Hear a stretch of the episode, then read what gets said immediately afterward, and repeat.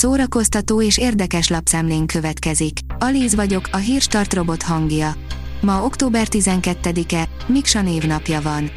A Blick kérdezi, évek óta hiába keresik tévés kollégái Moldoványi Ákost, mi történt a legendás magyar híradóssal. A 60-as évek végétől közel 40 éven át volt a magyar televízió egyik legnépszerűbb arca Moldoványi Ákos. A most 78 éves legenda híradós műsorvezetőként, majd utazó riporterként gyorsan belopta magát a nézők szívébe. Csernus Marian 94 évesen újra színpadra áll, írja a Librarius. 94 évesen újra színpadra áll Csernus Marian, a Betlentéri Színházban adja elő Vizsói Biblia 2.0 című estjét. A Colore írja, 96 éves korában elhunyt Angela Lansbury. 2022. október 11-én elhunyt Angela Lansbury, aki igazi dáma volt a szónak minden értelmében, ugyanis 2014-ben kapta meg a címet Erzsébet királynőtől. Majdnem meghalt az Oscar díjas színész, Jared Leto, írja a filmezzünk. Kis híján meghalt Jared Leto. Az Oscar díjas amerikai színész, zenész Instagramon tette közzé, mi történt vele. Azt írta, nem akarja dramatizálni, de majdnem végzetes balesetet szenvedett. A Balatonika teszi fel a kérdést, fenntartható jólét, hogy csináljuk. Szeretünk jól élni és lehetőleg sokáig szeretnénk élvezni a jó életet. Hogyan egyeztethető össze a kettő?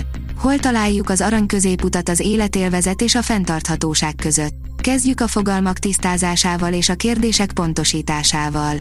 Könyvajánló. Timothy Gartones, nincs olyan, hogy totális szólásszabadság, írja a könyves magazin. Érett állampolgárként nekünk kell kialakítanunk a szólásszabadság határait, véli Timothy Gartones brit történész, az Oxfordi Egyetem Európai Tanulmányok professzora, közép- és kelet-európai jelenkori történelmének szakértője, aki október 13-án csütörtökön a Margó vendége lesz. A Márka Monitor oldalon olvasható, hogy november 5-én lesz Bíró Bence első egész estés önálló darabjának ősbemutatója a Centrál Színházban. A Balaton régen sós volt, tudtátok. A könny sós, mint az izzadság. Még az Isten könnye is. Csak aztán annyira nem törődött velünk az Isten, hogy még sírni is elfelejtett miattunk. A tóból meg szép lassan elpárolgott a só. Az élet sója. Az RTL.hu írja, elégedett vagyok, megcsináltuk, sokan sírva hallgatták Kulka János új lemezét.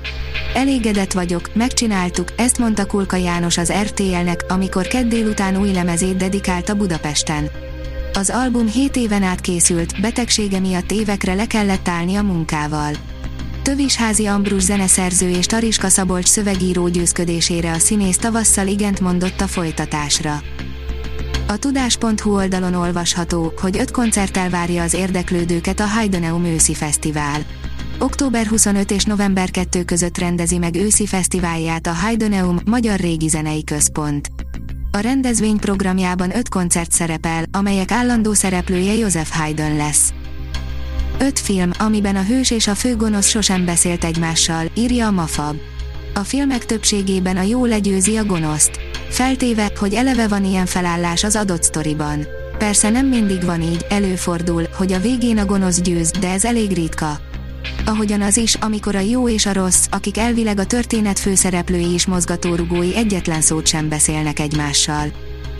Az IGN oldalon olvasható, hogy ott kellett volna hagynom az egészet, Gina Davis szerint Bill Murray zaklatta és megalázta őt a Viszem a bankot forgatásán.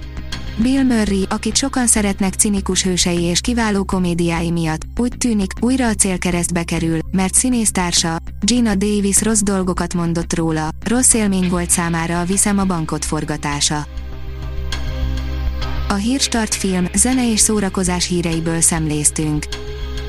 Ha még több hírt szeretne hallani, kérjük, látogassa meg a podcast.hírstart.hu oldalunkat, vagy keressen minket a Spotify csatornánkon, ahol kérjük, értékelje csatornánkat 5 csillagra. Az elhangzott hírek teljes terjedelemben elérhetőek weboldalunkon is. Köszönjük, hogy minket hallgatott!